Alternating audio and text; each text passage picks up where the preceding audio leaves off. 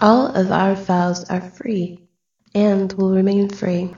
If you like the show, you can show support by donating $1 to help with expenses. Just use the PayPal link on our website, YouTube channel, or Facebook page. Thanks.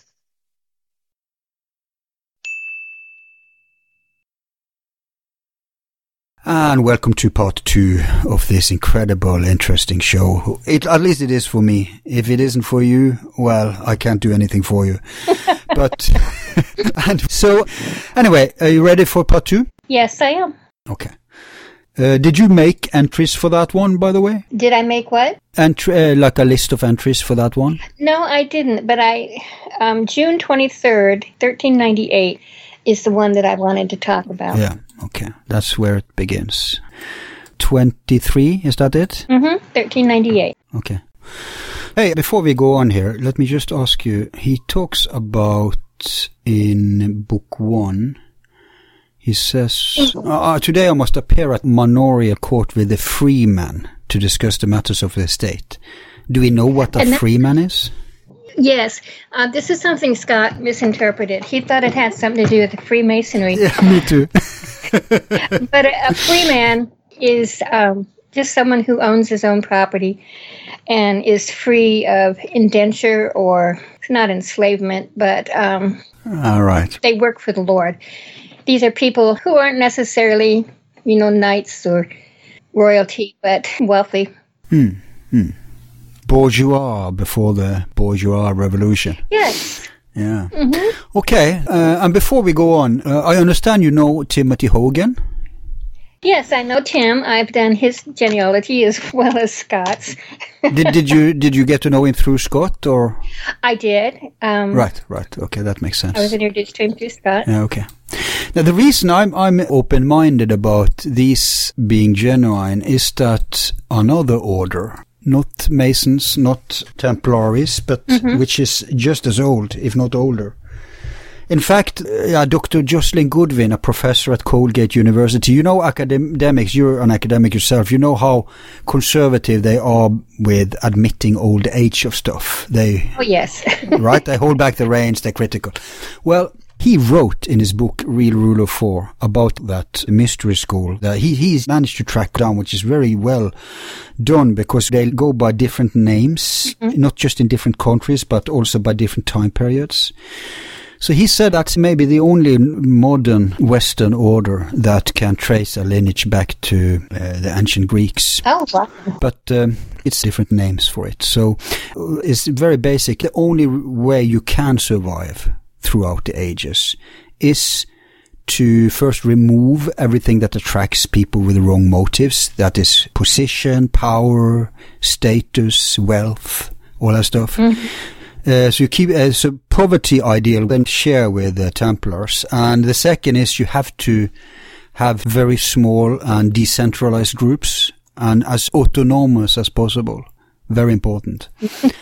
and the third is to go under the radar. Don't make a, a show of yourself uh, at any age.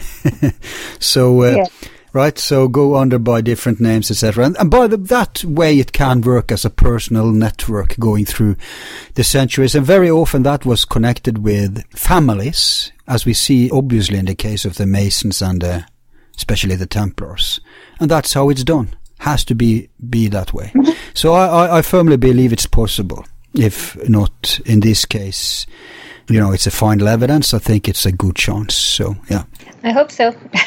yeah. Okay. You know what? You know what? Let's not beat around the bush. Let's go straight to the Jews, Diana, okay. because we left the story where they were preparing for their grand trip. Yeah. And now it opens with it. So, yes, volume one ends as they are planning their trip to America. This one begins with their first trip in 1395. So, Volume 2 opens with their first trip in 1395, not 1398, 1395. And their reasoning for doing this was to bring some of the Templars to the Americas. And they bring Templars with them who stay behind. And it talks about several of the different places as they go.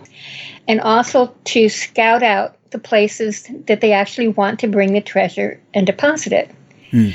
And when they talk about this, they talk about bringing half of the treasure, which means that there is a, a point later where they bring the second half.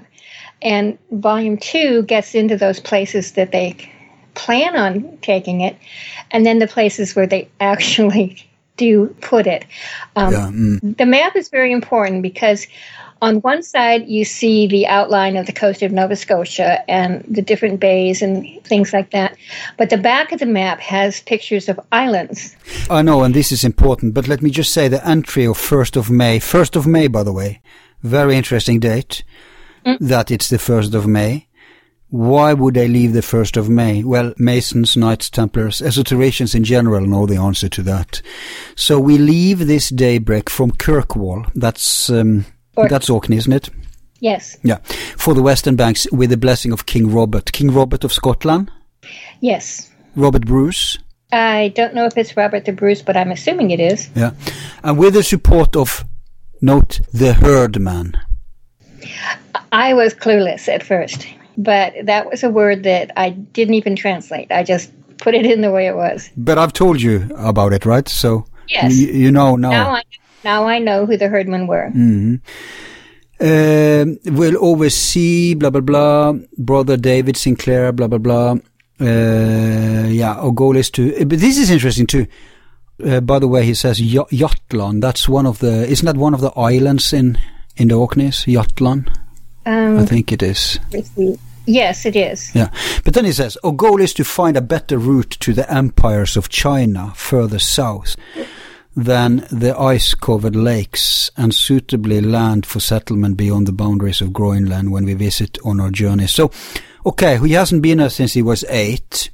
Right. So he may be forgiven not to know that to get to China, you have to go all the way. at, that, that point, there wasn't an open uh, channel in the Panama, so you had to go all the way through Chile. Yes. Um, but his thinking was right. Well, I think. Well, I think they were thinking about going up through the Hudson Bay, Oh. and most of that, of course, is ice covered, mostly all year round. yeah. But So, so I think, I think he's rather thinking that because he understands, as most did, that the globe is round. He understands that you can get to China by going to the west, but he doesn't know it's a continent going all the way down to Antarctica, right? no, he doesn't know that. So he probably thinks if we just go more south than we ever been, we'll find, you know, we'll just go on to China. That's probably what he's thinking. Uh, Who, who on earth would want to take the ships up to Alaska and the Bering Strait? That's crazy. Oh, no, yeah, yeah, wouldn't make it. no. So uh, that's just one interpretation. But he also uh, admits here we travel with 120 remaining Knights Templars. Those at Bannockburn. Who's uh, the people at Bannockburn? Um, Robert the Bruce fought at Bannockburn against the English, and he was certain to lose because he had very few numbers. When all of a sudden, on the hill behind him, um, showed up something like 100 to 200 Templars. Now, this was after the Templars had been banned. So these were the Templars that had been hiding out in Scotland. And some of the descendants of those at Bannockburn. And he did win the battle. He won the battle at Bannockburn because of these Templars. And, and this is mainstream? This is mainstream. Um, there is William's grandfather, I think, was also called Henry, and he was the one who was in charge of those Templars. And so now they are taking the 120 remaining Knights Templars in search of a free Templar state. Uh, here he actually puts it out there. You know, this is what we're doing. Hmm. And he says we search for suitable places to transfer the treasure hidden in Scotland. So he's not saying half the treasure though. No, but um, later on we find out. Volume two deals with um, Henry's voyages, where he's gone. Volume three contains information that was written in Old English that um, John Weems in 1812 couldn't read. He couldn't read it, so they didn't know what it contained. Um, once I translated it, we found that Volume three contains the information for a group who um, were Templar descendants, and also Sinclair descendants who brought the second half of the treasure. And that treasure came from the continent in around France and from one of the abbeys on the west coast of Scotland. So, what they're taking, what Henry Sinclair is looking for suitable places, is for the treasure that was hidden in Scotland in the Wemyss Caves. Mm, right. And the stuff from France may be the rumored stuff from uh, Languedoc. Yes. I don't know how you, yeah. And um, Chartres. And uh, uh, then there's the stuff that they brought up from um, from, from Venice. Venice, which is a, a, part of this batch, actually. Yes, it's part of this. Mm. And he talked about Niccolo and Antonio going with him and how they intend to stop at um, Iceland. Yeah, yeah. Uh, to speak with the old thing and yeah. Okay, so this is interesting. Then you comment it. We let's go to the next entry. And oh yeah, people, you should see the maps here. There are maps here that shows the seas and the currents. Mm-hmm. Uh, did you put in their likely route somewhere or? Yes, I put in the likely routes.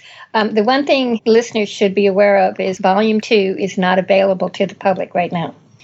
So while we talk about a lot of these things, we can't actually share them because we're working on a documentary. Right. Scott's been talking with um, different production companies and, and people about that.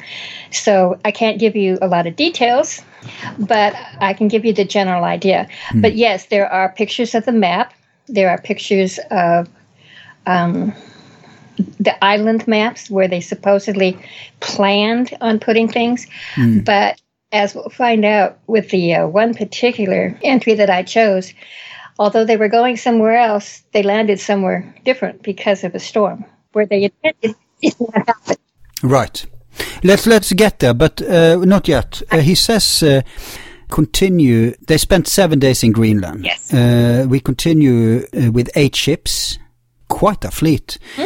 to relocate the remaining Templars who came but in. But that number eight is very important. Right. In Masonic tradition. Yeah, that's right. But but he says to relocate the remaining Templars who came in 1358.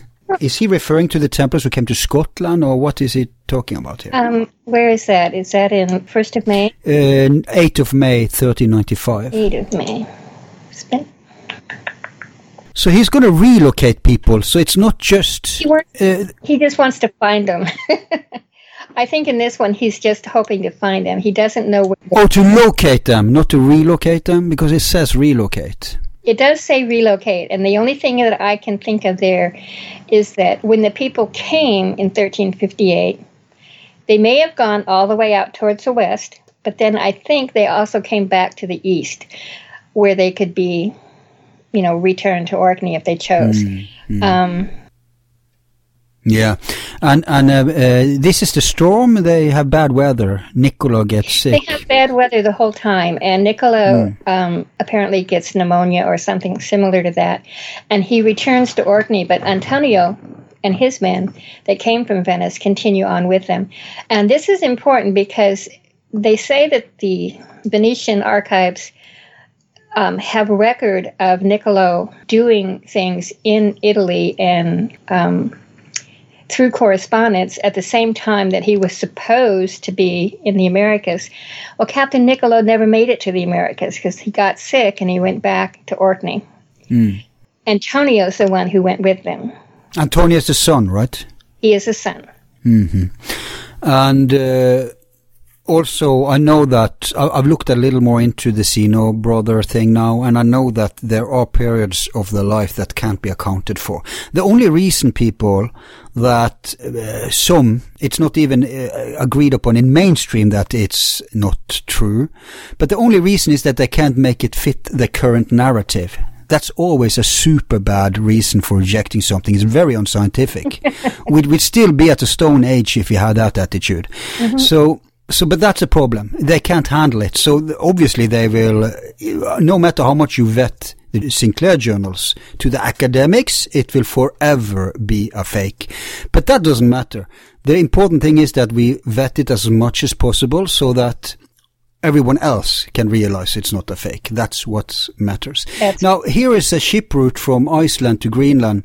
They had to go, yeah, like I said, they go to Skjoldungen Fjord at the eastern coast. That's where the main, actually the main population of uh, Greenland was in the south, but they would go straight over to the east, then to the south, and then they would go all the way up to the west, because that's where, uh, I think they had as much as, was it 4,000 people living in the west? Yes. So yeah. Okay, let's move on now. So what entry should we go to next? I'm at page 23 now. Um, go to the Catherine.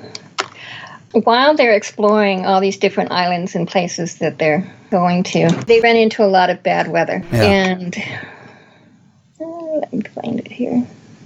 And the natives they spot seems to keep the distance, which tells us that it may not be the same tribe as the one they were dealing with when he was a kid. Mm-hmm. It might not be the same tribe, but I think that they have heard of him. Yeah. It was the 13th of something, 19. Yeah, okay, uh, let's 13th. Smoke signal to the southeast tells us that some of our brethren survive. Am I going too fast? No, the storm is on page 24. A terrific storm has beset us. Okay, that's in the. And here, here's some of the ship's names. I like that. Both the Ripostus and the Persephone have been driven out to sea and lost. Oh my god, that means some of the treasure may be gone. That's true. Um, and on the second voyage, another ship sinks, and right in the middle of the bay. And although the wood and the ship itself might have been gone, the gold and the silver is still there. So somewhere out there, there's a pile of gold in the middle of the bay. Yeah, but do we know what the different ships uh, were having as cargo? Yes, we do. There is a synopsis of, each ship and their cargo um, later. So we know the treasures they had. Mm-hmm. And do we also then know which treasures are not silver and gold? Because those are those I'm most interested in. Those are the ones that come on the 1660s voyages. If you Ah, much later. Yeah, we get into that. later. 1660. I'm looking at 28 May 1395. So all, all the treasures we're dealing with are up to now, and we're at 1395. All those treasures are just actually, actually treasure, like gold, silver. Actual treasure, gold and silver um, artifacts, maybe the Ark of the Covenant. You know, maybe a gold um, statue. You just don't know. Oh, I thought you said that we had the cargo.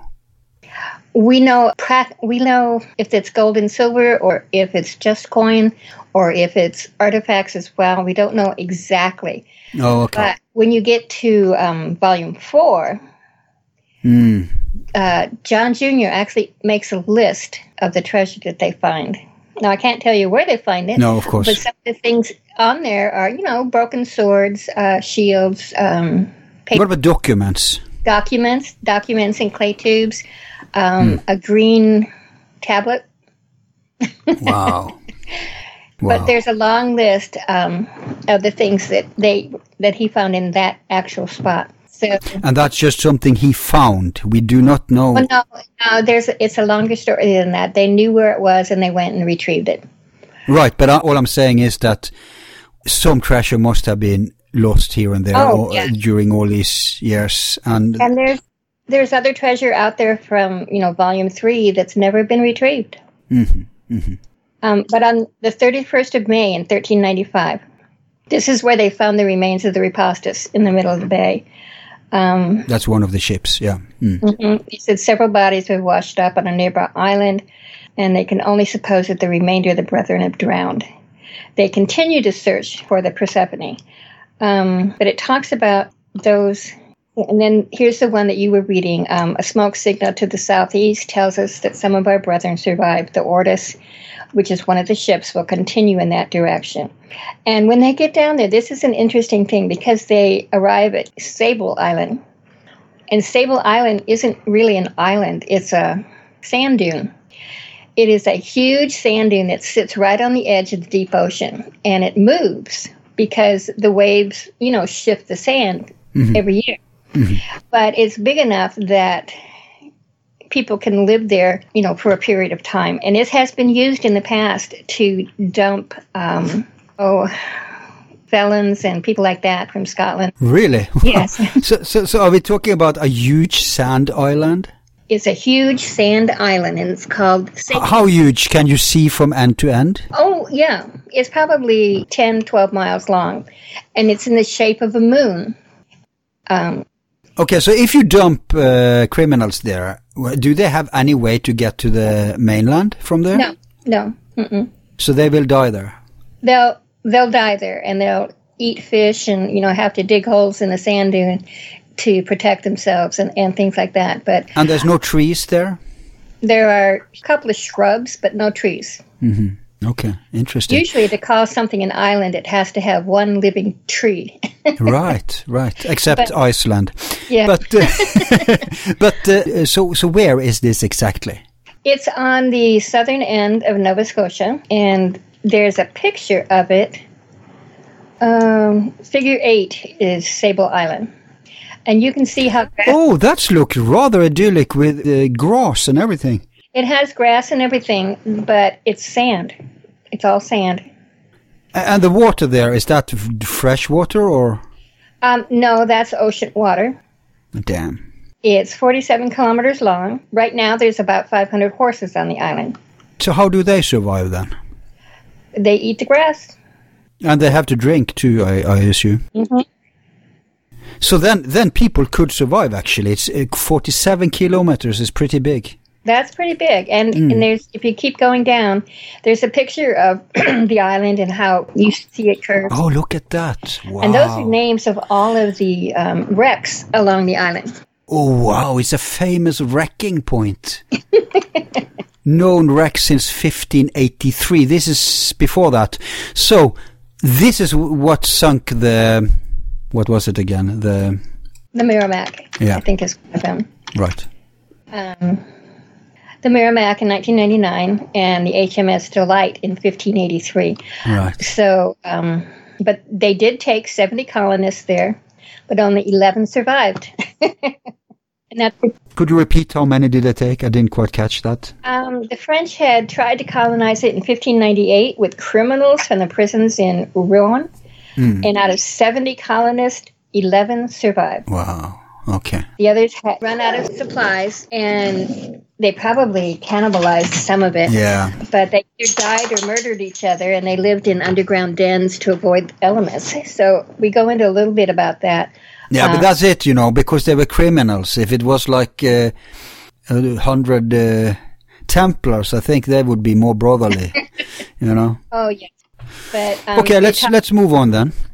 So they do go down and they find the people there on Sable Island, and that is the ship that Captain Antonio was on. So they rescued them. Ah, the Venetian ship. Mm-hmm.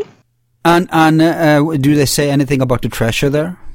No, they don't. And like I said, this isn't public, uh, not public yet, so I can't really give you those details. No. But in here, in this book, you're going to find the ship's list of the crew for each of the ships. Uh, let me find that one entry, the Catherine. Mm-hmm. The Catherine was the lead ship, and this is June 23rd, 1398.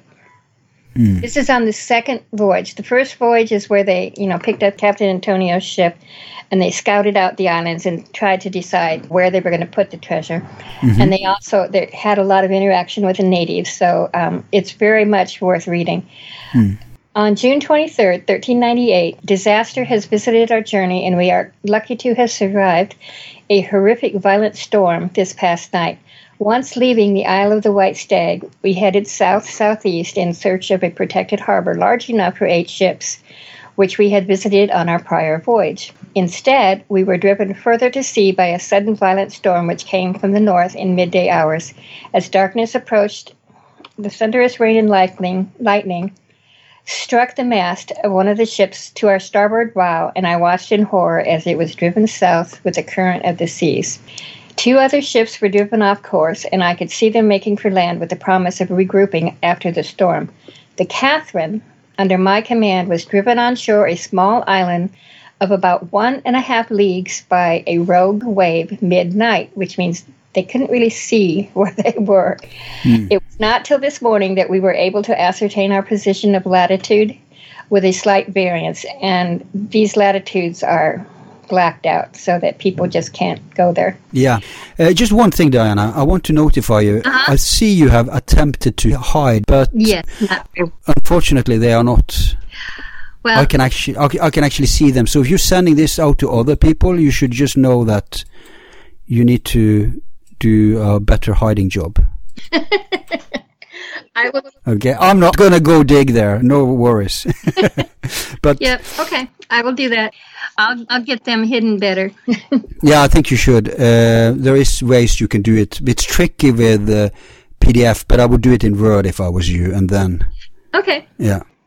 So back to the journals. Yes. Uh, let's see. With, with still cloudy skies, it is difficult to be exact. Our rendezvous point is many leagues distant and unapproachable in our condition. The mast of the Catherine has been torn asunder, and we were pushed onto this small island. The hull was pierced by a tree stump, spilling our ballast of acorns and supplies all around us. We are ledged between trees and appear to have been lifted halfway across this small island. Our cargo remains intact midship, but it will take weeks of labor to free and repair the ship. Hmm. So the cargo is is safe. It, well, yes, the cargo is still safe. And then if you go on to August 1st, they talk about how they tried to free the Catherine, what they did to. Um, it says we have felled trees to the west and have attempted to dig a ditch filled with water that she might slide into the harbor on the other side of the island, which we have named Dog Island. Okay. Okay. Before we continue, we are now in 1398, right? Right. This is the second voyage. He came in 1395 to scout it out, And that's the one we were reading before, and they went back from that one. and they went back from that one. Wait a minute. So when they got the Zeno on board with Italian galleys and everything, mm-hmm. that was not for depositing; it was just for scouting. In in your interpretation, I, it's hard to tell. It's hard to tell because he doesn't really talk about treasure on the 1395 voyage. Just where are they going to put it? so so they could have uh, put everything in the caves, Yeah. have them guarded, then go and scout in '95, then return. Yes, and in 1398 they actually brought it with them. And and do we know how big their fleet was in '98? It was eight eight ships, Eight ships. Okay. and later in this book there is a um, synopsis of the ships, their crew members, and And Zeno was involved in '98 too. Yeah. We- Both in 95 and 98. In 1395, there were eight ships the Accipitor, the Itinerar, I can't pronounce these, the Paraquin, the Repostus, the Somnium, Speculator, Ortis, and the Persephone. Some of those ships could probably be verified in official records, especially those from Italy. Well, I, they may have back in the 1300s, yeah. Um, so some made it and returned to Scotland. Uh, one of them, the Paraquin, explored the east coast. The Repostus was lost at sea. Um, some others, another one went back to Scotland, and one went north to the St. Lawrence River. Another one returned to Scotland, and the Persephone sank at Sable Island. So they lost 67 men, but they had 145 remaining. Yeah. And- so it was uh, quite a tragedy, this trip, actually. both trips. And then in 1398, the Paraquin went back. It carried treasure. The Catherine, Catherine carried treasure, but it was grounded. Hmm. The Somnian carried treasure, and we pretty much know where that one went. The Orkneytes carried treasure. The Ortis was lost at sea, but it carried treasure. So somewhere there's a pile of ah. gold sitting around. The, I mean, somewhere, anywhere. yeah, the Aphroditus also carried treasure. But, you know, I think we should read in entirety the entry of... Okay, the entry of August 1, 1398, they are obviously in Mahone Bay. It wasn't called... Well, that's what I thought too. Yeah? Um, first of August. But but let's read it because this is interesting. It says, "We have labored for many weeks to free the Catherine mm. and are unable to do so while her cargo is on board. We have felled trees to the west and have attempted to dig a ditch filled with water that she might slide into the harbor on the other side of the island, which we have named Dog island. Yes. The island is uninhabited and has no evidence of having been visited by the native people recently. At this time, five other ships have been located uh, and lodged in the harbor, which we have named for Queen Margaret, Margaret's Bay. Right. In our search for the other ships, we have located the wreck of the Ortus midway across the bay and are still searching for survivors, two of my own kinmen among them. So, mm-hmm. so Dog Island, what do we think? I think they named it that because that's what it looked like to them. Hmm. But, and this is something that Scott called me about last night, all excited. Mm-hmm. In reviewing some of the documents that deal with the Cremona document and other things that Don Ruh has, um, they're talking about another island in another bay, which they called the Isle of the Dog. And that ties these two different documents together. I've always thought, I always did think that Dog Island was Oak Island. Oh, I thought so too. But Scott says no. He thinks that the island they ended up was up on was in um, today's St. Margaret's Bay, which is Halifax area. Right, right. Uh, and by the way, those coordinates, the longitudes, I checked them out. They're pretty close to Oak Island, actually. That's what I thought too. But if you go north, there's another one. But you have the coordinates here. Have you put them in and see where they lead you? No, we haven't yet. We we haven't yet been able to visit that place. Okay. But um, I thought it was Oak Island. Yeah, because when you hear how he describes it, he says um, that we will try to hold it over to the other side. Now we know there's a ship in the swamp, Right. and we also know now that it may have been two islands actually. Uh, and Well, Scott feels that it was always one island because um, there's a drumlin that runs between them or along the side of it. And being a geologist, I Right. trust him. yeah. Oh, so he thinks it's always been one island. it's always been one island. But but the the swamp must have been more watery back then anyway. Um, Um, it might have been, but there are there's a 1932 picture of Oak Island which shows no swamp. The swamp didn't. It wasn't created until they actually put the road in. right, right. So you know, it's just I don't know. It could be the the original bay. It could be, or it could be up in St. Margaret's Bay. When in some of the later journals, it talks about John Weems Sr., who is John Weems, who died in 1812's father.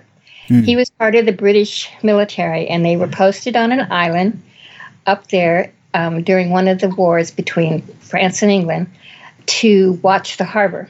Hmm. And it says they could see Halifax. Hmm. You can't see Halifax from Oak Island. No. And that's when I almost threw the whole thing in the garbage and, and walked away. I thought, no, I can't do Yeah, because because your only uh, entry to this was Oak Island. Why didn't you contact the Oak Island people back then? By the way, or did you? Um, I did. you did, yeah. Okay. I actually contacted um, Marty. I sent him an email. Never heard from him. He Uh-huh. Right. never got back to me. So then I contacted Scott. And Scott didn't get back to me either because No, because they get twenty like these every day from cooks, right? So They do. And in fact, he wasn't on Facebook much at that time. And all of the emails that, you know, at the end of his show, he'd say something like, if you know of something that I should look at or, Yeah. or visit, send me an email. Well, he never got any of those emails. so he never got a hold of it. Um, and then uh, finally, I reached out to him again and I sent him some pictures, and he started to get interested. And it was right after that that Rick um, Lagina was going through Marty's old stuff and found my inquire to Marty. So Rick called me one night. Uh, we talked for several hours. And then I talked to Scott again, and I decided to go with Scott. right, because unfortunately there's some, yeah, bad vibes between those two camps. Yes, there's a lot of bad blood there because of things that have happened in the past and people that they were working with, Yeah. and so. And I'm glad. Actually, some of the troublemakers are dead now. So, but um, well, there's still one left down in Texas, so right, we won't talk about no, him. no. Okay, so, but the interesting thing here, whether this is Oak Island or not, they say three knights will stay Mm-hmm. on the island once the treasure is buried to make certain it is marked and kept safe until our return.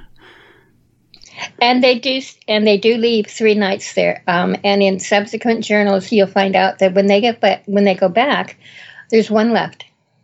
The other two have married native women, and they've moved on to the mainland. How many years transpass between uh, he goes back and, and Almost seventy-five years.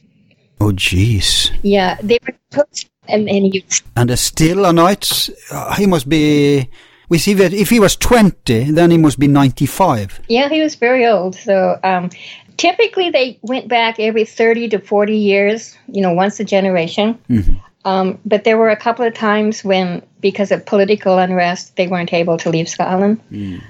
So, but volume two is really interesting because you'll get into um, the map and the islands they visited and where they put the the treasure, and um, there are pictures of the map and there are pictures of the island in this book. So um, this is a really good volume to read, and this goes all the way to 1640. Um, it goes through journal number 13. I numbered them just to keep it easier. There were 20 journals. Okay. And um, the next ones in volume three are in Old English. And this is the one that nobody could read until I finally got it translated. So, so, And so th those that we've uh, in book one and book two are all from Latin then? they're all from Latin, and they were all they all had to do with Henry Sinclair. And then also in this volume, it gets into some of the other Sinclairs. Um, he dies in about 1404 in an attack by pirates in Orkney. And we assume that he was buried in Kirkwall. But then it goes on to his descendants and people that he had given these to, which is really kind of interesting because one of his sons was called the Wastrel. And um, he went over to the Americas doing what he was told to do. But his intent was to take the treasure, take it back to, to Orkney in Scotland, and make himself rich, you know, and wealthy. And the Indians drove him off the shore. Yeah, this is, uh, is this a grandson of Henry Sinclair? Yes. Okay, uh, let's do this orderly. So, so Henry Sinclair dies in 1404.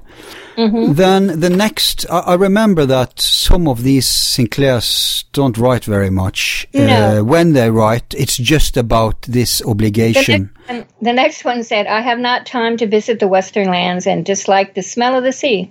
Right, right. It's like, excuse me? And that's the son. That's his son. It's like, what? Yeah. And then it's the son of him again. Is that ha- Henry the Builder? I think that's William the Builder. Will- William the Builder, I mean, yeah. Mm-hmm.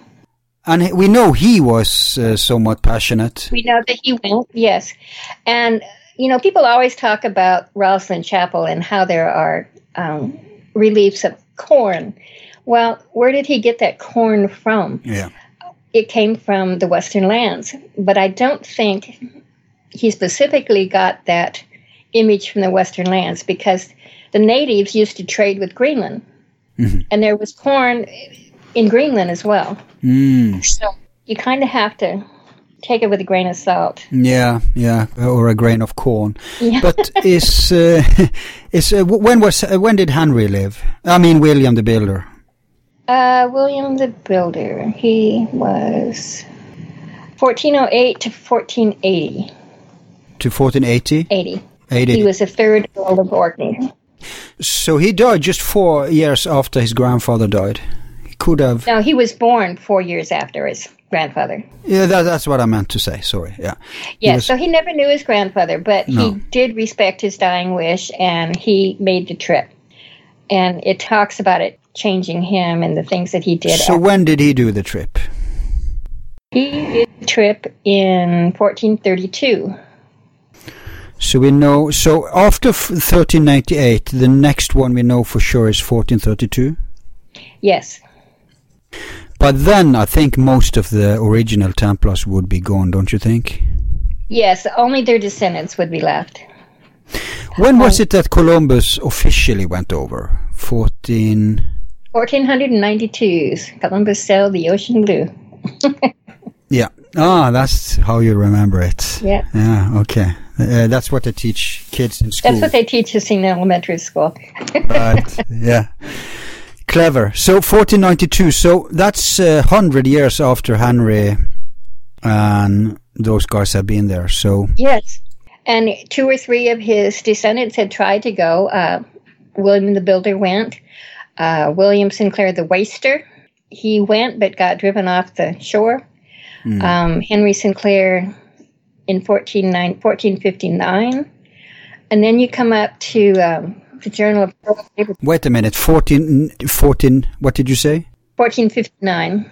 That's in book seven. 59. I wonder when it was Columbus went to, you know, Columbus went to Iceland. 92. Um, he would have gone between Henry Sinclair in 1459 and David Weems in 1494. And Dave, Earl David Weems was um, Catherine's husband. Yeah, but we know for sure. This is where it changes hands. Let me see. Columbus in Iceland. We know for sure that he went to Iceland in. Uh, he, we have a letter where he admits it. Um, that was in. I said it in that show, but I forgot already. Um, did Columbus go to Iceland in 1477? So David Weems went before he did. Yeah. And what uh, we now think happened there was that uh, uh, because he disappeared, he didn't just go to Iceland and then back. He left Iceland and then came back to Iceland.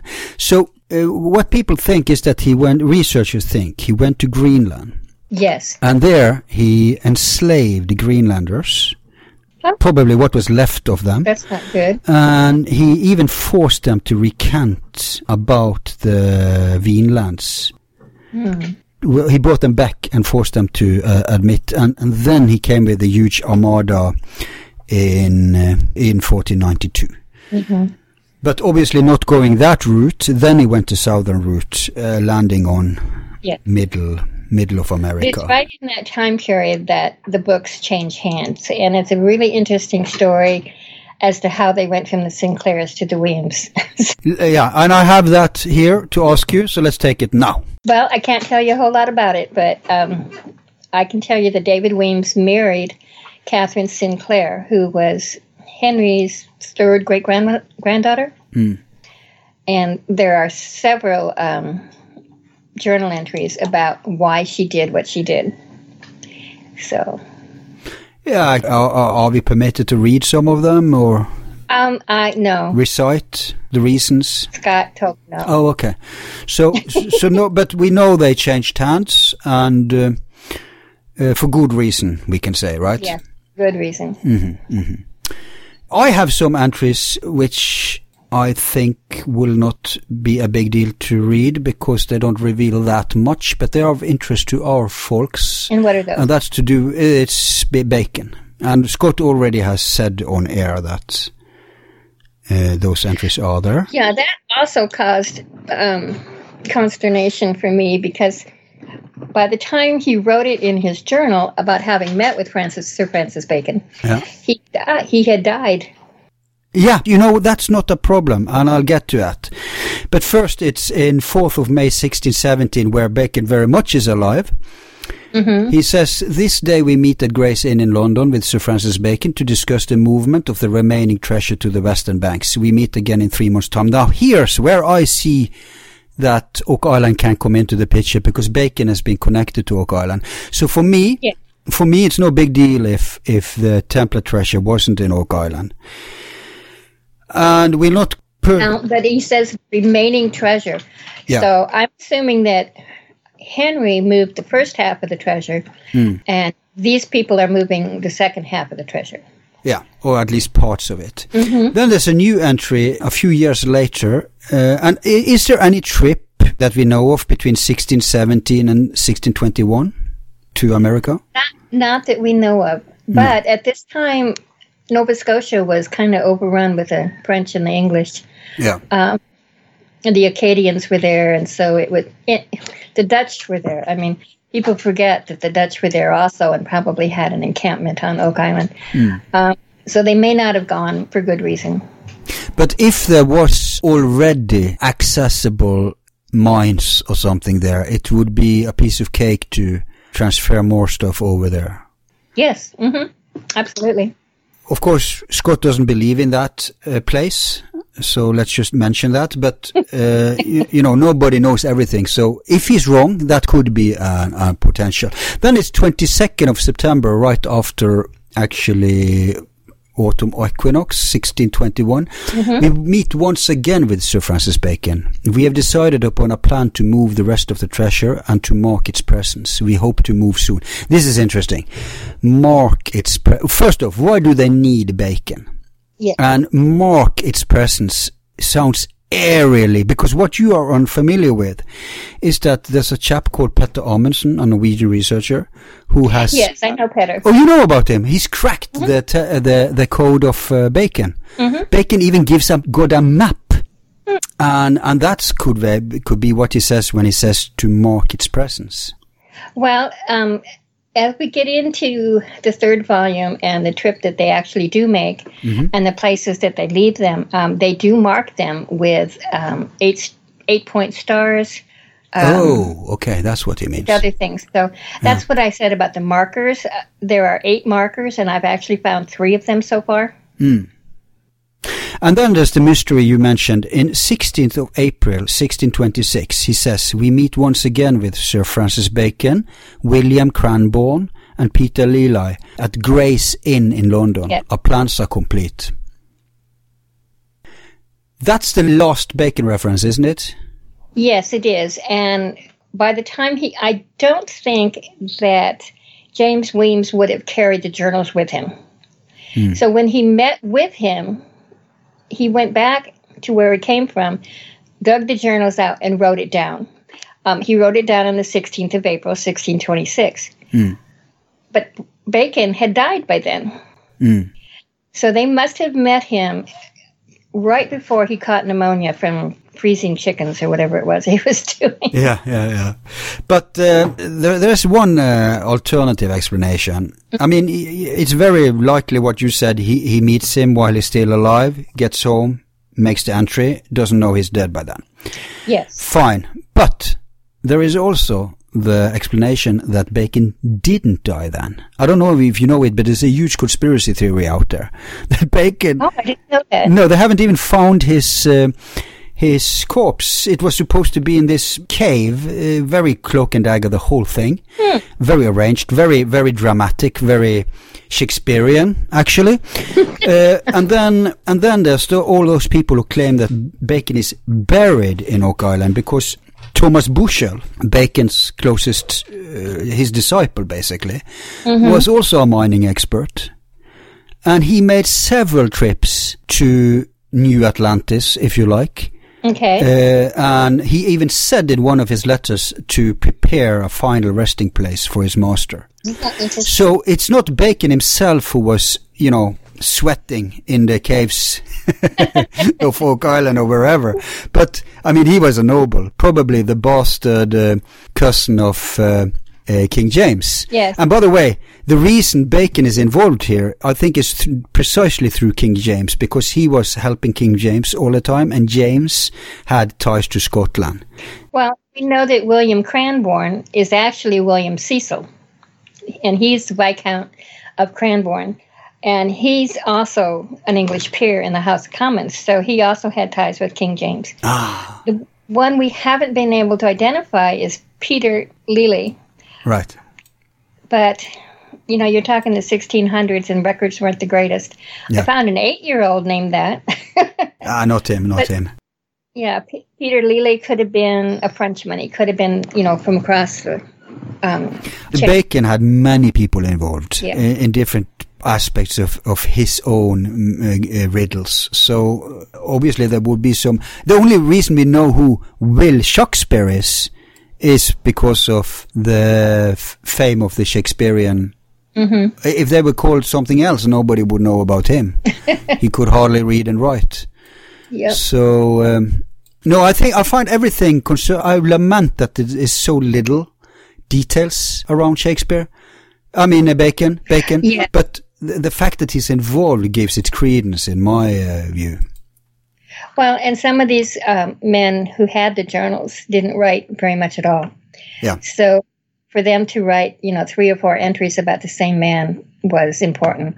And I don't think these are the only journals that they would have had. They would have had um, more like business journals for their estates. But I've never been ac- actually able to see them. I know the Weems had um, the memorials of the Weems family. They had uh, separate books for family information. Yeah, um, a friend of mine said about Bacon that in in uh, 21, actually Petter Amundsen told me that in uh, 21, Bacon was probably in St. Albans since he had recently been stripped of all honor and had been in the tower. And but he said it should be possible to verify where Bacon was in 17. He could have been in Gray's Inn, uh, but he says uh, if I were you, I would check his uh, letters. Uh, so the letters of Bacon are out there. Okay, that's something I hadn't thought about. Um, there's a couple of bit different people that we've had to place. Um, in volume three, Benjamin Franklin is is mentioned Wow. at a specific date on you know at a specific place, and we did a lot of research on him. Uh, Scott's wife did as well, and both Janet and I. I mean, we could find where he was before and after, but nobody knows where he was that day. Which is kind of indirectly a verification, isn't it? That's kind of strange. Yeah, yeah. So you know, it's that's been a, a couple of different things that we've um, run across, and there there have been yellow flags. And again, when I found out that Bacon had died before this entry, you know, was even made, I thought, okay, in the trash. Yeah, yeah. So, Hey, there's um, entry 15th of May 1432. 14. It says, we leave this day for the western banks. We will stop first in Iceland uh, and at the monastery of Groenland. Now, here's an interesting thing. We know that the Greenlanders died out during the 1400s. And the last bishop of Gardar in Greenland, when was that? Um, I mentioned that too in my post rant, but let me see. So they may actually have encountered the last settlement in Greenland before uh, Columbus or whoever. Uh, re- no, Columbus was in 13. No, 1492, right? So this is still good 40 years before Columbus. Yeah, this is before Columbus comes there. And um, I did do some research on the different monasteries and found out they were most likely at Skalholt, which was built in the 12th century and it was the center of the ecclesiastical power. So that's what it, that's where they would have taken the bishop. But it's also on the south end of Greenland in Ice, uh, sorry, Iceland. Yeah. So, and I think this is the one they talked about that had um, hot springs underneath it, and it kept the monastery warm because of the hot water. Yeah, yeah. So um, yeah, I, I remember that entry. Uh, they were impressed with that. Sounds sounds like um, a real encounter to me, but I, I can't verify right now. I should have taken notes before we started, but. So anyway, so they must have. uh, So so how often? This was a trip in was it 1432? I said. Uh, 1432. so do we know if there's any trips between 1398 and 1432? Um, let's see. There wasn't one in 1406 because he didn't like the smell of the sea. Yeah. So he, he skipped that one. Um, his son didn't go, but his grandson did go. And this is William the Builder. This is William the Builder. So he went. So he went. Um, the next guy went in 1458, 1458. but got turned back. So that was uh, just an attempt. That well, yeah, he was never allowed to land because apparently the natives guessed at what his purpose was. Either that, or it wasn't long enough after the last voyage because they only came every 30 to 60 years. Yeah, but you know, all of the treasure wasn't brought over by this by this time. No, it wasn't. It wasn't until after they talked to Bacon and planned the second trip that they made arrangements to bring the rest of it over. So uh, uh, was it William the Builder who was turned away? No, it was William the Waster. Yeah, and he was the the guy who, if he had found anything, he would have taken it for himself, right? He was a greedy. Oh, absolutely. In fact, it says here in one of the um, entries in 1489, um, I now have time to fulfill my family's obligation to protect or oversee the Templar treasure. My father has told me much about the treasure, and I hope to bring part of it back to help enlarge our holdings in Midlothian and Orkney. Hmm. So. Fantastic. uh, we will soon be going for three hours, so I suggest we wind down. But are there any other parts of uh, book two we should cover before we? Um, just that the the way it changed hands was very interesting, and like Scott said, Catherine Sinclair is sort of the heroine of the story um, because she saves it from getting lost. Mm. And it continues to come down the Weems family until it gets to my guy, John Weems, in Greene County, Tennessee, who died in 1812. Yeah, so when, when does Catherine uh, take over uh, so it comes into the Weems lineage? Um, when does it change to Catherine? Let's see, it was 1490. Um, let's see. Book seven is written by Henry Sinclair, who was born in 1459, and he died in Flodden Field in um, 1513.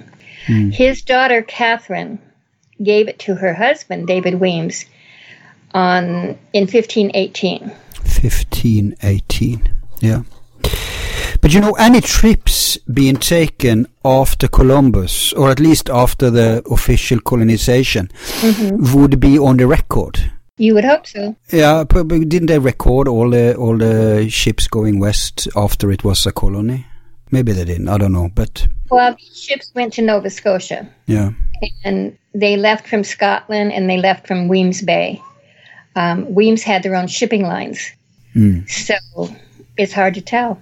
Oh, they had their own shipping lines. Yeah. they could take a covert trip any time of the day. They, yes, and they were known to be smugglers. So right, right, who's right, to say they didn't smuggle people? but but uh, the official trips we know about is 1354, 1358, 1360, mm-hmm. uh, 1395. It's a huge gap there. I wish there was at least one trip in between. 1398, 1432, and 1458, which was a uh, just an attempt. They didn't take anything over. They didn't find anything. The next ones were um, 1489. Uh, was that uh, depositing or collecting or neither? Uh, that's Catherine's husband that went, and securing probably, verifying and securing. I'm guessing. Yeah. Mm because he was uh, he was uh, uh, into the craft. He was like a believer. He was a firm believer. He was, you know, the uh, Grand Master. Yeah. So then, in 1518, he makes a plan. He makes a plan to go to the Western Lands then, and he takes. Uh, I see what's happening here. He goes in 1489. He realizes, hey, this is a much more clever hiding place than the stuff we've got at home. Let's just bring everything over. Yeah. So, and it's interesting the places that they put them because those places had never been found. Right. And he couldn't know that just three years after Columbus would put everything on the map. Well, in, unless Columbus got all the way up to the St. Lawrence River, he wouldn't have known it. no. No, no, but, but I mean, I mean, it doesn't matter because after Columbus, everything got mapped, right? So that's what I mean. After yeah. uh, th- 1492, three years after he went on that record. Mm. Oh yeah, that's right. He was he was just stalking out to check, and then in 1518 he actually moves it over, mm-hmm. which is after Columbus. Yes. Right. Right.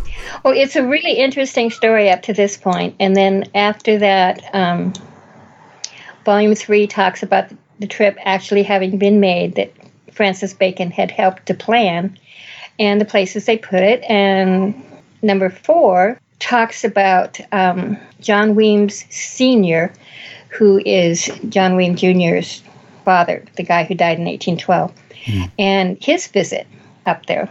Mm. And then the last one is John Weems, born or died in 1812. And he actually authors three different journals. Mm. And that may fill up a whole volume right now. so, And okay, he's fond of writing, so he probably fills up half the. But does he at least give new information? For example, was there a family narration that did he only have the journals to go by, or did he, he was he also told more orally? Well, we think that he was told more orally because a lot of things that they did or that would have had to have taken place were never written in the journals. Right. So we're pretty certain that he probably got a lecture from his father or his grandfather or something. But um, all of these men were Freemasons, every one of them. Yeah. And I don't think that John Jr., when he died in 1812, was the last one. I think that they copied the journals, made certain they were safe, and at least one copy of those journals went west with his oldest son. Because it always went from oldest son to oldest son. And that's working on. Except where he was unworthy and Catherine took over. Right, except when he was unworthy. Well, um, what I'm looking forward to when uh, I guess it will be the fourth volume uh, is, or maybe the third, is what they say about masonry in, uh, you know, in the late 1600 and early 1700 after masonry comes out of the shadows. That's going to be interesting to see. Well, and there are, it talks about several ma- meetings by the Masons and the places that they met, the people that were there. That's where Benjamin Franklin comes in because he was the Grand Master of the province of Pennsylvania. Mm, yeah, but that's mainstream. I mean, we know that. Mm-hmm. So, But it talks about um, several different meetings that they go to and their involvement. by the way, are you going to change your entry, uh, the context explanation of Dog Island? Um, I'm not certain. I I may, and I know there are a couple of corrections and formatting things that I need to do. So um, I want to do all that before. No, I, I suggest you expand it rather than you've done so much hard work already and, and just keeping the possibility that it could be in Oak Island is a commercial good move because of everybody know everybody's interested in Oak Island, right? So throw them a bone and then uh, the probably more real version okay, could follow. I think that's a good move. okay. I think you're right. Is there anything about the family of um, Roosevelt? No, there's not. It doesn't get that close to that time period. No, but I mean the family would still be around back then. So The family, you know, I haven't I haven't looked into that. I don't know if his ancestors were around at that time period. I think there's three notable families, at least three, uh, that has Freemasons who has digged at Oak Island, and all three of them is said to have come there because of um, family lore, family narration. Roosevelt is one of them. The other is one of those who discovered the so-called one of those for the myth, and the second is one of those uh, companies who was digging there uh, early in. Well, there, there is a um, connection to Roosevelt, but I no, I can't tell you. no, right, right. But you know, when uh, in the future, book two will be out, uh, book three will be out, And and book four will be out. I suggest you come back when. Uh, I mean, if- it's up to me, come back when every new book is out, and we do updates where we can go more into details. okay. Well, it sounds like the grandbaby has woken up, so Okay. I should probably sign off. you should. You know, I was just going to ask you about your books at the end, which we usually do. So, could you give a couple of more minutes for that? sure. Yeah. Most of the books that I've written have to do with genealogy. Right. But there are two books that have to do with Templars and who they are, where they came from, and it um, it's really a great book because it tells about the castles and the commanderies where they lived, and it tells the history of all of these places. And I noticed that when I did the index for both of them, that treasure was mentioned at least thirty times in each book. that it covers every country that Templars came from Wow. and These are just Templars up to 1314. Right. Um, I thought I'd do the Order of Christ next. wow, you must be some kind of, uh, you know, super genealogist. so you're you're not so concerned with the myths and legends. You're just giving the material facts. Mm-hmm. These are the dates. These are the families. yes, I just, These are the names. yes, that's what I do with that. Because I don't know all the battles they fought in. I don't know all the, the politics behind it. No. I just wanted to know who they were. Yeah. Where did they come from? Uh, what about Norway? Do you find Norway or Sweden? Do you find any Templars from there? Yes. Hmm. I found quite a bit few from the northern area. There's some in Germany, in North Germany. There's, you know, some in Switzerland, uh, Norway, Denmark. A- anyone from Bergen? Bergen? Do you remember? Oh, I don't remember. Yeah. That's my hometown. Yeah. And the next question would be what were the names? But um, I guess people from Bergen would have to get the book as uh, everyone else. What, what's the book's called? Templars, who were they and where did they come from? Yeah, no nonsense. Uh, that's in two volumes, you said? It's in two volumes. The first volume covers England, Ireland, uh, Great Britain. The second volume covers uh, the rest of them France, Germany, Portugal, uh, the uh, Mediterranean area, Israel, Palestine, all of those. Interesting. And then there is, except for the genealogical work, then there is the uh, j- journals of Sinclair. What, what are they actually called in book form? It'll be the lost, the lost Templar Journals of Prince Henry Sinclair, Volume Four. Volume, uh, volume one to four, yeah. Mm hmm Yeah, okay. So, uh, and number one, they can already get, right? Number one, they can already get um, as soon as Scott is done um, negotiating for the documentary. Um, he'll let me know when I can let the other one go, Yeah. yeah. Okay. and the other in process. Right. Well, it sounds wonderful. This is just Good. brilliant. So, uh, uh, for now, I thank you so much for partaking in this. And uh, Oh, sure. if you're game to come back when number two is out, we'll uh, go even deeper into the details then. Okay. Well, you have a great weekend. Yeah. Okay. Thanks a lot, Diane. Okay. Talk to you later. Bye bye.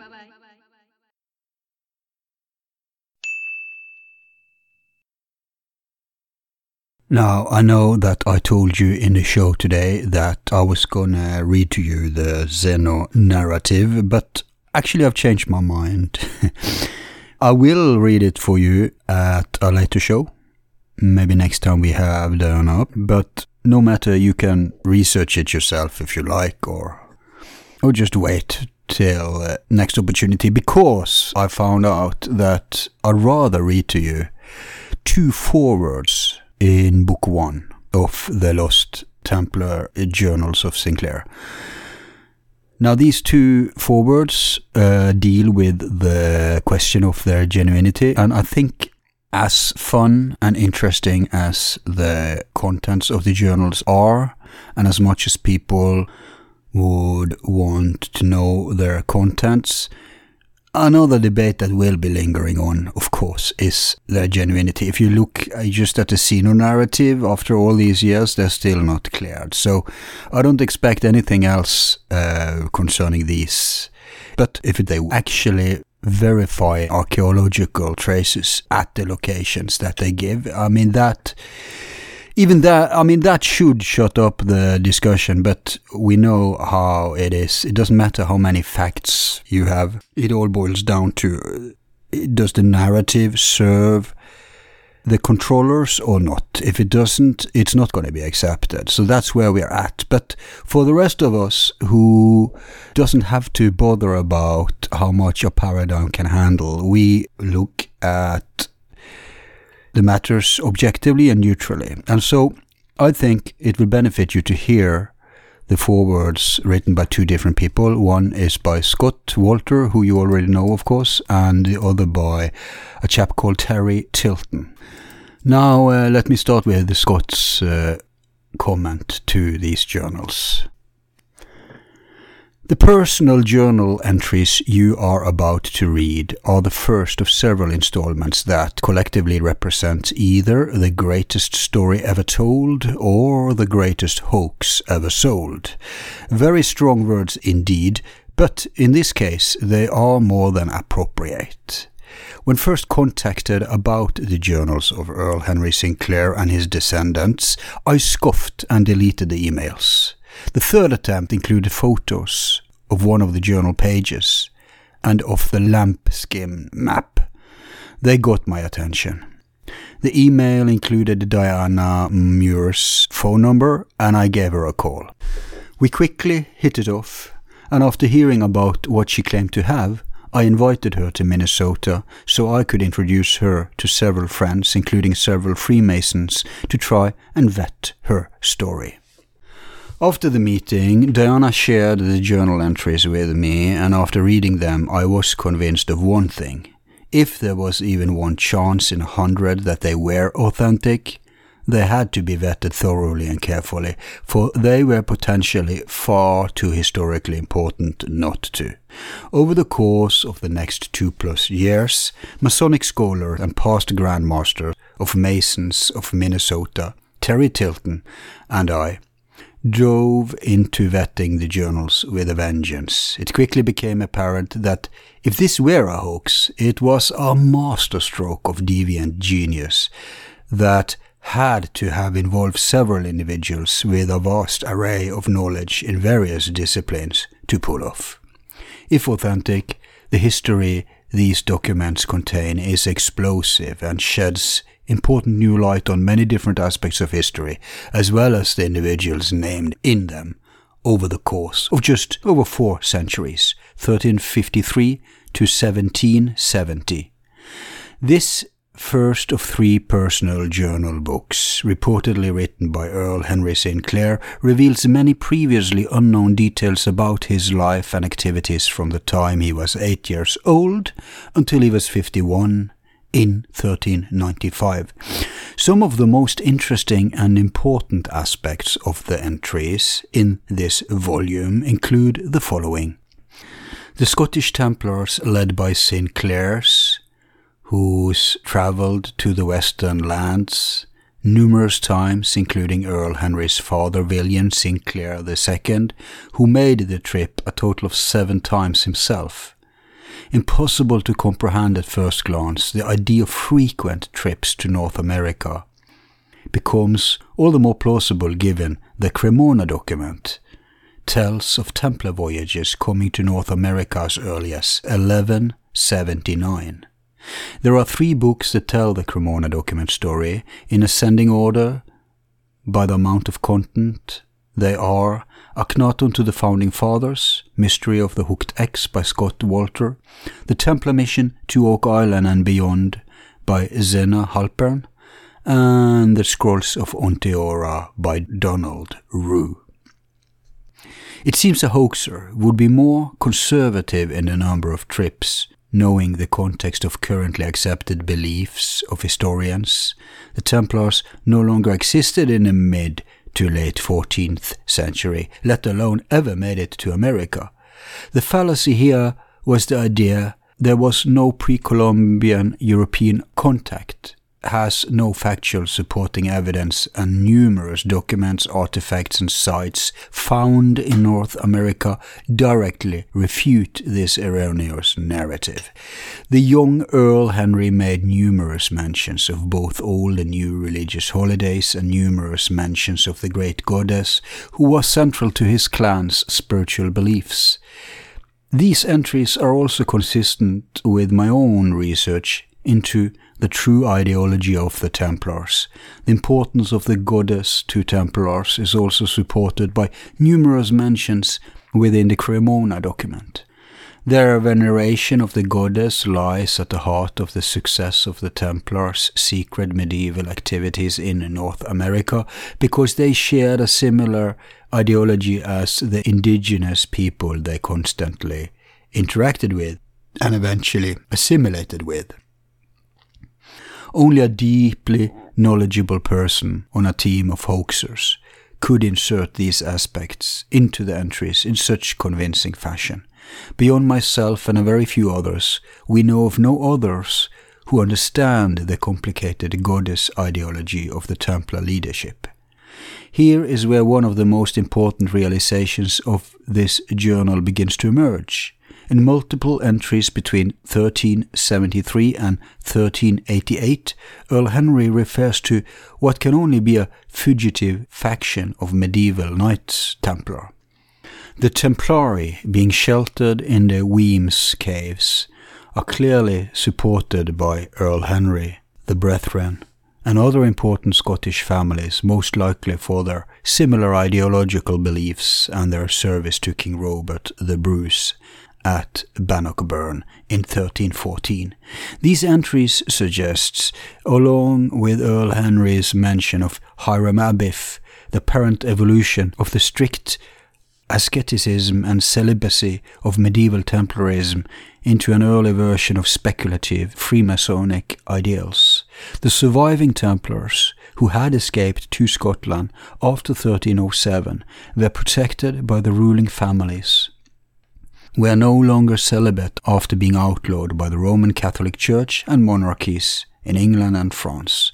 Earl Henry and the Craft's steadfast support of the Templari begs the question was this when and where the rites and rituals of medieval Templarism merged into speculative Freemasonry activity present in Scotland in the 14th century? If so, this is a huge revelation and deserves to be researched in much greater depth for its potential impact on modern day Freemasonry is profound.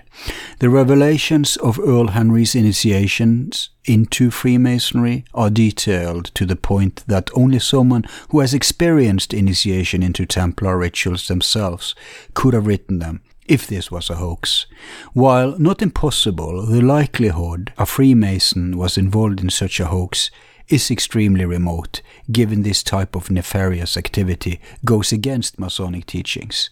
If authentic, these entries have enormous historical ramifications for Freemasonry that will be studied for many years to come. Arguably, one of the most important aspects of the later journal entries involves Earl Henry meeting the Italian navigators Nicola and Antoni Zeno. One of the most controversial documents known from this period is called the Zeno narrative. A descendant in the family reportedly restored letters that were alleged to have been written by Antonio Zeno in the 14th century after having been torn up by the family member as a child. The document reports numerous factual events, most of which are consistent with the information provided by Earl Henry upon meeting them. One important fact in the journals that differs from the restored Zeno documents, which state that Nicola and Antonio were brothers, is that according to Earl Henry they were actually father and son. For me personally, the most important entries by far deal with the thirty men that we learn came from the western lands to establish a settlement in the spring of 1358. It can only be referring to the party that carved the Kensington runestone in 1362. The implications of the Kensington party entries are huge and appear to confirm nearly all the claims about the artifact I have made over the past 18 years. While admittedly hopeful that the journals are authentic, due in no small part to these specific entries, it is also these entries that give me the most pause. They almost feel like they were written as a trap. On the other hand, would a hoaxer so blatantly pander to a known proponent like me by suggesting the Kensington inscription carver's name? My collective research has proven the artifact authentic, which means somebody connected to the Templars created it, and the story that unfolds in these journals fits perfectly with what we already know. I have also traveled to Tennessee to vet Diana's story about where and how she came into possession of the journals. The archival building where she said she got them does exist and contains valuable information about the people who lived in that area at the time of and after the Revolutionary War and about the individuals who wrote the last six journals to be published in the future. So far, Everything Terry Tilton, Diana Muir, and I have been able to vet has proven to be true and correct. However, many of the over 300 individuals mentioned by name in the journals, whether they were Templar Knights, crew members, or Freemasons, have been impossible to determine. In fact, our inability to find any record of many of the individuals is exactly what should have happened. Even for Freemasons like Terry and I, who are allowed access to certain Masonic records non-Masons cannot, we were still not able to find confirming documents for many of the names listed. This begs the question of how and why a forger would make up so many names of people known to exist and others we can find no record of. That we still have many questions about these individuals actually supports authenticity of the documents. If all the names could be readily found by us, they could also be found by a forger. Details about our research into the investigation of the journals will be presented in the future. I invite the reader to decide for themselves if these captivating entries represent what amounts to the first installment of one of the greatest stories in the history of the world or the most complex and secretive work of deception ever assembled. Whatever the eventual outcome, these works are nothing less than sheer brilliance. Thus far, Scott. Now I'm going to read Terry's comment. As you open the covers of this book and those which follow, you will begin an adventure like no other that you have ever taken you will be challenged to rethink who were the early discoverers of our North American continent. You will be surprised to learn of a Knights Templar Masonic covenant which began over 400 years before the founding of the United States and which was renewed for 15 generations to make our land of religious freedom a reality. You will be heartened to see the connections this story makes in answering the why and how of many historical artifacts and settlements known to archaeologists. And above all, you will be amazed that all of this has been kept a secret for 665 years until now. Over two years ago, I was invited on this adventure as one of only five persons privileged to read the translation of the journals in their entirety. Since that time, hundreds of hours of research and thousands of pages of affidavits have been amassed to try to prove or disprove the veracity of these documents. Native American elders, linguistics, and Masonic scholars have been consulted. Masonic archives from Scotland, Nova Scotia, Canada, and the United States have been searched to prove or disprove that the more than 300 persons named in these journals, many as Knights, Templar, or Masons, existed at the times and place noted. To date, we have verified many as being alive and having the connections which are described in these journals. If you stop to think about it, that it is an amazing fact. For if these journals are a hoax, they contain information from five centuries, 14th to 18th centuries, that even today, with all our modern research and technology, is hard to amass. Speaking as a Freemason, there can be no doubt that if this story is true, then it can only be known as the real Masonic secret. And perhaps equally exciting for students of Masonic history are the references to craft initiation and ritual that are named using titles in the higher degrees used today, e.g., Scottish Rite, Fourth Degree, Secret Master, referenced June 1st, 1365, and the 11th degree, Sublime Knight Elect of the Twelve, referenced December 1, 1371.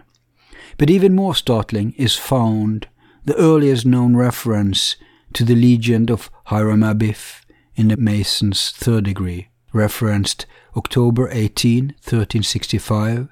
This day I am raised to the next degree, parenthesis level, by the craft and have learned the meaning of the architecture of the chapel.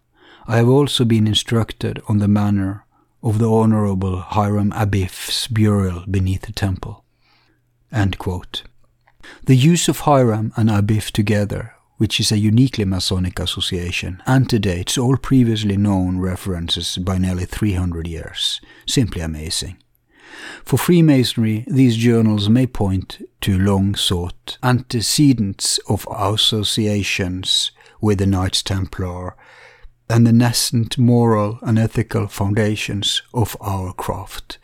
I can state categorically, as a Freemason of over 42 years, an American and a student of history, the story that is told in this book and the expected six volumes that will follow is unprecedented. If it is untrue, it is still the most exciting story ever told. If it is true, one can only wonder how Providence, the Knights Templar, the Freemasons, with the dedication of so many European and Native Americans, brought it to pass, and not once until now ever revealed their story to the world. I want to emphasize to the reader that with all the work that has been done of verifying the internal evidence of the journals, we simply do not have the originals or even the copies that this translation comes from, except for only three surviving pages. To date, these pages have not been subjected to carbon dating to verify their exact age, but ultimately the proof of the authenticity of these documents will come from the archaeological evidence that these documents will lead us to by giving exacting locations and details. Anxiously we await the filming and search for this evidence if indeed it exists. Although we believe there is ample reason for excitement with the discovery of these documents, we, like you, must temper our enthusiasm with a hard proof which we believe must follow. Until then, please enjoy and decide for yourself what proof you need to believe this story. Rest assured, we will continue to look for that truth and announce our results to the world. The Reverend Terry L. Tilton. So, there you have it, folks. Um, of course, they have been carbon dated since he wrote this. So the internal evidence checks out, the carbon dating checks out. Um, and while we wait for the physical evidence to check out, we will treat this story with an open mind, put it on the shelf without having the infantile need to make a judgment call. No problem, open minded, considering it and awaiting it to be checked out and treating it as if it's true until then because because it fits with everything we already knew anyway. So even without these documents, we would know the, the gist of the story. They only zoom in on details that are not actually needed, and they also uh, confirm. So, of course, if they somehow were not to be genuine, it doesn't take anything away from the big story from Solomon's Temple to Arcadia, as we call it. But we will lose an important piece of evidence, of course, and all the great details. But as I said, the real useful attitude to always have in face of these things is uh, to be critical. Not skeptical, or certainly not pseudo skeptical, but critical. Critical means an open mindedness where you give it a chance, you look into it, you understand it, you try to verify it, but also you're looking for signs uh, to falsify them. And so if at the end of the day you only verify and never get to falsify anything, you have no choice other than conclude that it's real no matter what your emotions or your paradigm dictates. And that's where most people fall off, of course, because they're simply not mature enough to be able to do that. Indeed, few are. Most people have emotions twisted so deeply into the mentality that they can't distinguish one from the other. As will be evident from that in the comments field under this show, I bet some people with low impulse control can't help polluting it with their opinions, as if anybody cares what we write, our verdicts under us. I'm not even, I'm not just saying that, oh, I think they're fake. Just as useless to have people say, oh, I think they're real, uh, unless actually they are adding something to the conversation like more information, a question, a reference, a comment, whatever, or like provide reasons for why that's useful. But just a blatant judgment call, fake, fake, fake, completely unnecessary, uninteresting for everyone, and is the behavior of a child. But of course, it will happen. It's YouTube after all. And we'll just have to indulge it. That said, in general, I expect more of you, my listeners, because you already are tuned into a show which whole mission is to throw curveballs into your paradigm and shake it up now and then. Doesn't mean we get everything right, doesn't mean you have to agree with everything or accept everything, but at least we provide material for you to consider in order for you to make up your own mind. And that, ladies and gentlemen, is called formation and education and is almost a lost art today. That's it. Thanks for listening. Remember to subscribe. Thanks for your support and thanks to my team. I've been your host Al. Until next time. Be seeing you.